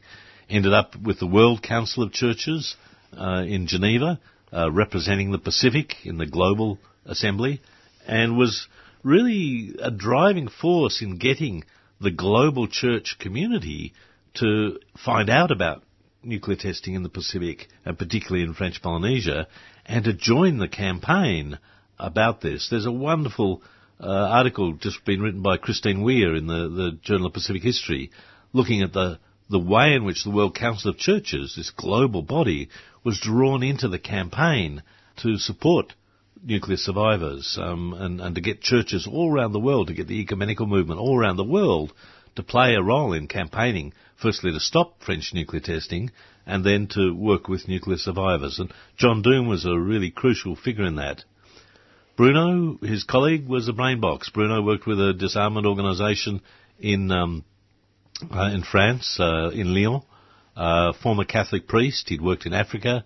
You know, was really committed to social justice, and he spent a lot of time working with the military personnel, French military personnel who'd staffed the test sites, uh, wrote several books and realised that the French military were being looked after by military hospitals, but all the Polynesian workers, the Maohi workers who'd staffed the test sites, truck, truck drivers, customs officers, labourers, all sorts of people, scuba divers uh, and others, um, were not getting that same care. So Bruno came to French Polynesia and devoted the rest of his life to working with uh, uh, the nuclear survivors.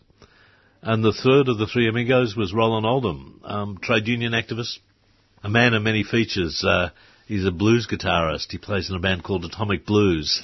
Um, he was uh, very active in a whole range of social justice campaigns, but he was chosen as president of Moutere Tato uh, when it was founded in 2001 and remained that until his death uh, just uh, two weeks ago from cancer. And Roland uh, was very different to John, quite irreligious. Roland and I were at a church service in um, 2000 in, in Tahiti, and he was translating from Tahitian to French, and I was translating from French to English for an international audience. And we could see some mutterings and, and laughter from the audience because two rather irreligious types translating biblical parables, the translation was mangled by the time it went from Tahitian to French and French to English. And afterwards the pastor came out and said, some people, he said looking at Roland, need to go to church more often. So Roland was working alongside church activists to campaign for workers' rights as a trade union activist. He continued to, since John's death in Christmas Eve 2016, Bruno's death uh, in uh, March last year, and now tragically Roland's death this year, um, that generation of people who were absolutely central to keeping this issue alive when people think, oh, the nuclear era is over. Um, well, we know it's not. Donald Trump and Kim Jong Un are reminding us that the the nuclear issue is, is still with us. Um, ICAN, the international campaign to abolish nuclear weapons, shows that, that it's still with us. And indeed, Roland travelled uh, from Tahiti to New York in 2017 to campaign and lobby with the team from Melbourne, um, from ICAN, to include in the new Treaty on the Prohibition of Nuclear Weapons a section on the rights of nuclear survivors. And the Treaty on the Prohibition of Nuclear Weapons is unique and, and indeed sets a precedent for the future that, unlike every other nuclear disarmament treaty that's ever been signed before, there's a specific section on the rights of nuclear survivors and countries that sign on to the Treaty on the Prohibition of Nuclear Weapons have obligations as a state party to support and assist nuclear survivors in terms of their health, in terms of their compensation and so on. That's, as I say, unprecedented in any disarmament treaty. And it was the work of people like Roland, like ICAN activists, indeed Indigenous activists from Australia, Karina Lester, were party to that um, uh, making this a really important part of the treaty, not only cleaning up the environmental impacts of nuclear testing, but also addressing the rights and the the uh, the health of people who participated in the testing program.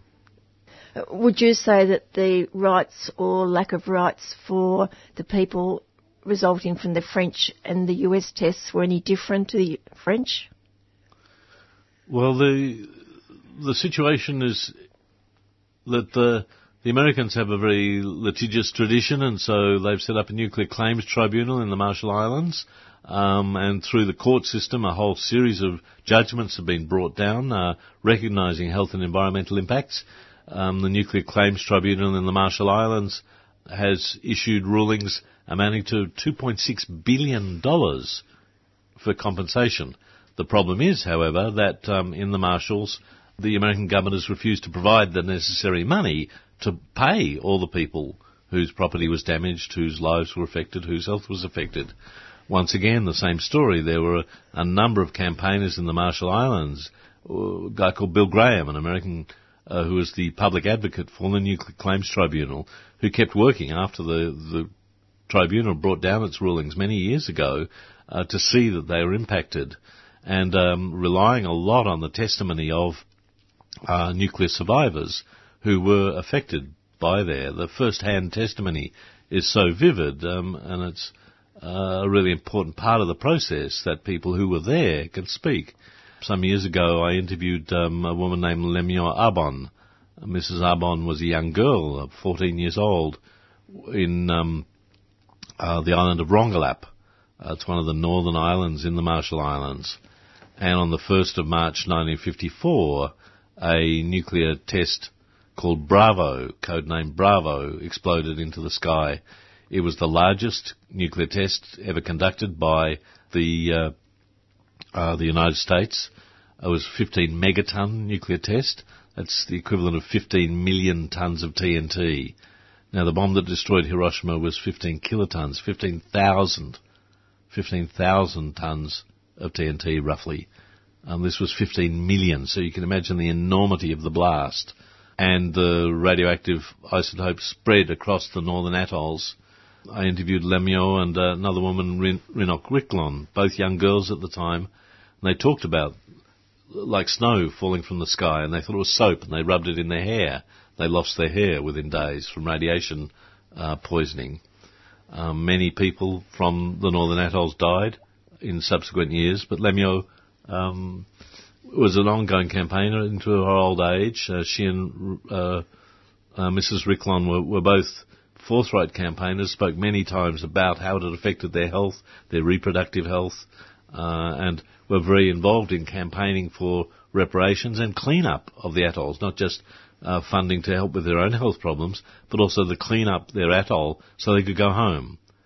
Because um, she was one of the people evacuated by the Rainbow Warrior, um, the ship that was later blown up by French terrorists in Auckland Harbour. They were removed from their home island because of the radiation hazards, isotopes like cesium-137 coming into the coconuts, uh, coming into the food crops, um, affecting the fish, and so on. And so um, Mrs. Abon lived in exile for her pretty much her whole life. And sadly, she died in February last year after a long period campaigning for uh, the rights of people there. In Australia too, uh, the British have refused seriously to address questions of reparations and compensation.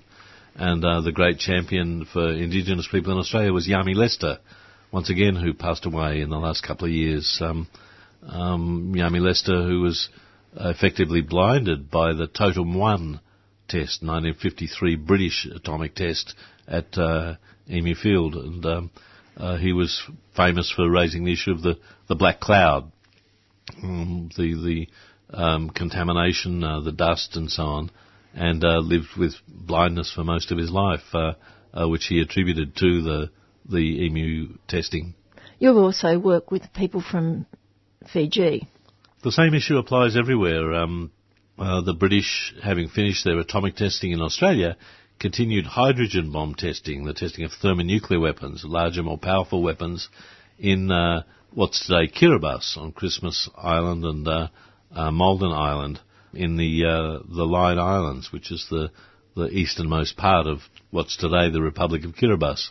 The uh, Fijian military personnel, British military personnel, who were deployed to uh, Christmas Island, uh, suffered many of the health consequences that um, other people in nuclear testing areas have: short-term radiation exposure, longer-term problems related to ingestion or uh, inhalation of uh, uh, radioactive particles, cancers, leukemias, and uh, and so on.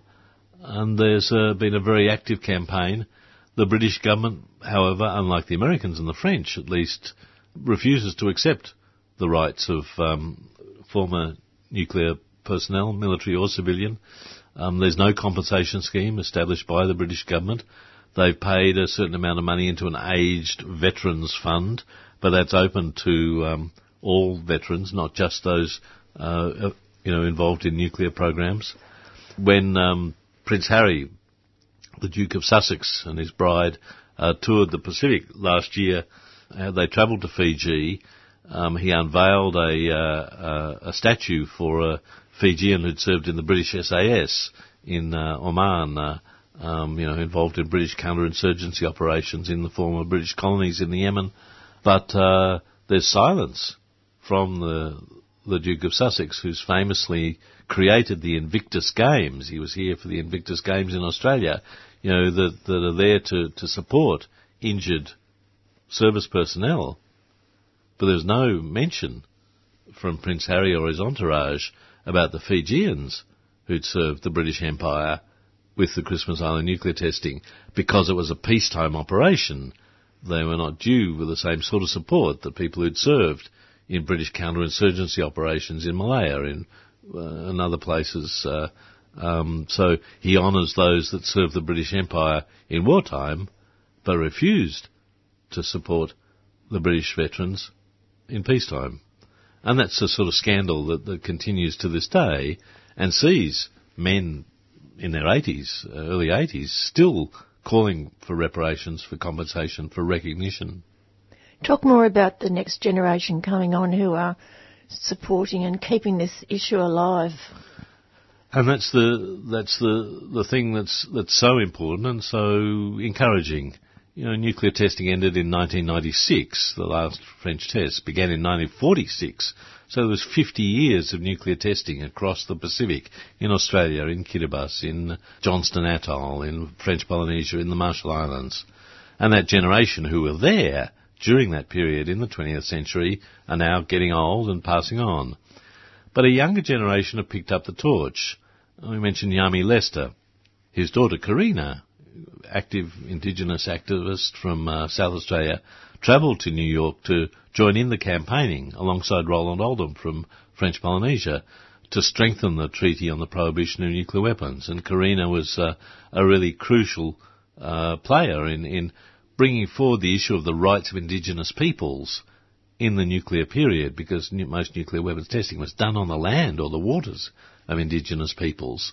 Um, and uh, Karina took a statement signed from people across Oceania, from Australia, New Zealand, uh, the Pacific Islands, to those global negotiations um, that created the Treaty on the Prohibition of Nuclear Weapons. And she spoke at the plenary at the United Nations, calling for recognition of Indigenous peoples and reparations, compensation, assistance to nuclear survivors.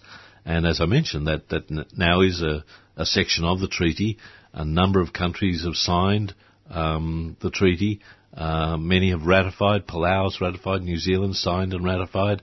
Um, uh, many of our neighbours, um, uh, Fiji has signed it. Uh, um, you know, Kiribati has signed it. Tuvalu, uh, you know, Indonesia, Thailand, Malaysia. Guess which country hasn't signed it?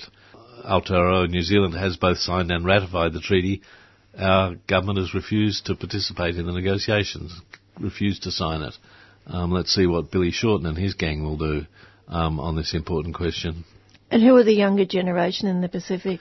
Well, Karina's, you know, matched by people across the region. Uh, in the Marshall Islands, um, uh, a new generation of young people have heard the tales from their parents, their grandparents, about what it was like uh, living with the, the consequences of very high cancer rates uh, in a society um, still know that the northern atolls are very badly polluted, that there are people who can't go back. Um, every year on the 1st of March, the anniversary of the Bravo nuclear test, the Marshall Islands government and churches and community hold a ceremony in Majuro, the capital, for people, particularly from Bikini, from Eniwetok, uh, from other places, who've been uh, uh, living for decades. And the young kids at Ejit, one of the islands where the Bikinians are, um, wear school T-shirts emblazoned with a nuclear mushroom cloud to remember, to remember. And so you have um, Kathy uh, Jetnil-Kijiner, well-known Marshallese performance poet, who's just done a wonderful piece. She did a poem called History Lesson, um, which is uh, worth looking at. It's on YouTube. Uh, if you just Google History Lesson and uh, Marshall Islands nuclear, um, it comes up. It's a, a 10 minute performance um, that really tells the history of the nuclear testing. But just last year, she did a uh, another piece called Anointed. Once again, if you Google on YouTube uh, Anointed Kathy, uh, it'll come up. And she travelled with a young filmmaker to uh, Eniwetok Atoll. Bikini is well known, but Eniwetok was the second site uh, where 67 American nuclear tests were held in the Marshall Islands. And on one of the islands in Eniwetok Atoll, Runit, uh, there's a massive concrete dome, enormous, uh, spreads, you know, huge, huge area, and covers 73,000 cubic metres of nuclear contamination. Basically, after the tests, the Americans bulldozed a whole lot of contaminated materials, contaminated soil, into a hole, into a crater left by one of the, the nuclear blasts that vaporized, vaporized uh, uh, uh, one little islet. Um, then they just covered it in concrete. And um, as anyone who's looked at a footpath recently knows, concrete doesn't last that long. So this was done in the 1970s. Um, the concrete is cracking now and leaching radioactive materials into the marine environment. Who's testing it? Uh, well, no one. And that's the problem. The Americans have basically given up their responsibility for, for addressing these sorts of problems. I had the, the same experience. I travelled to Algeria in 2007 uh, with a delegation uh, to meet with the people who were survivors of um, the French nuclear testing. And we went to a place called In Ekker, which is a mountain range in the middle of the Sahara Desert. We flew south from uh, Algiers, the capital, and um, literally around the bottom of this mountain range, the French put up, uh, you know, hundreds, thousands of concrete posts and strung barbed wire around it um, to basically keep people off the mountain because they conducted 13 underground tests by drilling tunnels into the side of the mountain, putting the bomb at the end and then plugging it up with concrete and blowing the bomb inside the mountain. Once again with the idea of fusing the, you know, radioactive explosion into the basalt base of these mountain range. The problem was in 13, in four of the 13 tests, they blew a hole in the side of the mountain and there were, you can see lava flows down the side of the mountain, and those lava flows are contaminated with plutonium, which is a long-lasting radioactive isotope. It has a half-life of 23,400 years, so that means a, a, piece of plutonium will decay over time um, and loses half its weight in 23,400 years. So it will decay over time and eventually disappear. But you know that's human. That's half the time that Aboriginal people have lived in Australia. So half of the plutonium will decay. Imagine, think of the longevity, the oldest civilization in the world in Australia, the plutonium that spread across the desert at Maralinga. What's been able to be found out about what happened in China, the former Soviet Union, Pakistan, India, Israel, the other we know powers? more about some places than others. We don't know much about China um, Lop Nor and the area in, in uh, the west, um, the Uyghur area. As you know, the Chinese, the Han Chinese are very sensitive about uh, Uyghur nationalism, Muslim nationalism in the west of the country, um, Xinjiang province, and the testing that was conducted at Lop Nor was in the west. And so there's very tight security there, and there's not a lot of information. There's a bit, but not a lot a lot more about Kazakhstan. The Russians did uh, a lot of nuclear testing at a place called Semipalatinsk in uh, Kazakhstan, as well as some in the Far East at Novaya Zemlya, um, the biggest nuclear test ever conducted by anyone, 58 megatons. 58 million tons of TNT equivalent. Tsar uh, it was called. Uh, um, Joe 1, the Americans code-named it after Joe Stalin. Uh, that was at Novaya Zemlya in the east, but most of the tests were at Semipalatinsk. And since the breakup of the Soviet Union, Kazakhstan becoming an independent country uh, from uh, Russia, um, there's been a lot of research done in Kazakh uh, communities about the effects. Terrible, terrible health problems. Um, and uh, that area around Semipalatinsk, there's now quite a lot of work being done. In fact, personally, I contributed to a, a joint study in 2000 that was published. I wrote about the Pacific Islands. Uh, Kazakh colleagues wrote about um, Semipalatinsk, and it was published in Russian uh, in 2000, just after you know the, the change in the Soviet Union and uh, um, the just before the collapse of the USSR. Dissidents in Russia published a very interesting journal um, that collected nuclear testimonies, and so from that time, over the last couple of decades, there's been a lot of work done about Semipalatinsk. A lot of work happening around um, Algeria now. Um, for a long time, it was uh, uh, silent because um, you know the Algerian National Liberation Front, FLN, fought uh, uh, for independence. It was a terrible bloody war from 1954 to 1962. More than a million people died. It was a vicious, vicious war on by the French against the anti-colonial movement.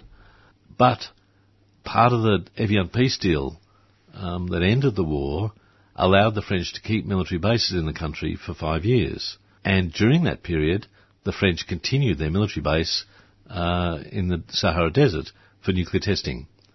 So there were a number of nuclear tests conducted after independence, and for a long time, neither the French government nor the Algerian government wanted to talk about this. So between 1962, independence, and 1965, French continued underground nuclear testing in the Algerian desert. And during that time, they were building the base at Mururoa and Fangataufa Atoll. And when the base in the South Pacific was ready, the nuclear testing centre was ready, they relocated from Algeria to the South Pacific. But neither the French nor the Algerians really wanted to say, well, the Algerian National Liberation Front won a great victory against French colonialism, but we let them keep testing nuclear weapons in the desert afterwards. It sort of takes a bit of the gloss off the great victory. So there was a silence about it for many decades. And indeed, it was only in 2007 when France was proposing to sign a new uh, peace and trade deal with um, uh, the Algerian government that some people in Algeria said, hang on, you guys haven't cleaned up the mess that you left during the nuclear testing period. And there was a major congress in um, Algiers, uh, the first time ever, decades after the end of the um, the, the, war, uh, where Algerians spoke about the health consequences, and it was a terribly moving, moving thing. I mean, I met um, a guy who'd been a an FLN prisoner in jail uh, with colleagues. And one day they were taken out of jail, flown south to uh, Reggane, in the middle of the Sahara Desert, and were told to dig a hole of trenches. And what that was, was the trenches for the cabling between the bunker where the French scientists were and where France did its four atmospheric nuclear tests. Before they did underground testing, they did four nuclear tests in the atmosphere and these FLN prisoners were used to dig the trenches for the cabling into the contaminated test site. And after they dug the trenches, these poor bastards were put on a, fly, on a plane and flown back and thrown back in prison. And um, he hadn't told his story before. Not surprisingly, there weren't many records on the French side about what they'd done. And there was a whole series of stories like that. A wonderful Iraqi guy who was an Iraqi dissident who'd fled Saddam and ended up, um, he was a left-wing dissident against Saddam Hussein, ended up in Algeria for sanctuary. He was an expert on camels. We were sitting at morning tea and he started asking me about camels in Alice Springs. He'd been to Alice Springs, he knew about all the cameleers, and he knew about the history, the Afghan history of Australia, more than I did, frankly. He'd been studying how camels had been affected by the nuclear testing around In Ekker, the water uh, sites, the oases, the wadis, had been polluted by nuclear testing. And he'd been doing this study, uh, supposedly about the camels, but also interviewing the Tuareg nomads who used those sites and found all the health problems that the Tuareg nomads had. So this is a global story. From the deserts of Algeria to the Kazakh plains to Lop Nor in China to India and Pakistan to the furthest islands of the Pacific. This is a global story. And the nuclear era has created sacrifice zones all around the globe. And many of these areas are contaminated beyond remediation. I mean, the Algerians were really interested in the Australian experience because they'd heard that the British had spent $100 million in the late 90s trying to clean up Maralinga, clean up the desert, where they burnt plutonium and americium and other metals across the desert. And they were interested, could the French pay to clean up Reggane? And we from Australia were sad to tell them, sorry guys, you can't clean up a desert. Uh, let us not forget too, there's also the whole nuclear power industry. Fukushima, Rocky Hanford, Rocky Flats. I mean, the list goes on. Chernobyl. The list goes on and on and on. There are sacrifice zones contaminated around the region. It's going to take another four decades to clean up Fukushima and billions of dollars. And you still hear Ningnongs talk about how we need to go nuclear to address climate change. Okay, let's think about the challenges of climate change, but let's clean up the mess that was created during the 20th century, during the nuclear era, and let's address the rights of the indigenous peoples who bore the brunt, by and large, and the military personnel who staffed the test sites. Let's address the issues of health, of compensation, of reparations, of clean-up, before we start talking about new power plants. Um, there's a lot of work to be done. And there's a new generation standing up. On the 1st of March this year, at the University of South Pacific, the Marshall Islands Students Association, young students in their early 20s, stood up and had a ceremony saying, let's not forget, March the 1st, the anniversary of the Bravo test, Nuclear Free Independent Pacific Day. The younger generation are standing up and saying, just because our elders have died, the ones who are there, we cannot forget because it's with us forever. And that's researcher and journalist Nic Maclellan, and that's it for me for today. Right on time, time now for Done by Law. Bye for now.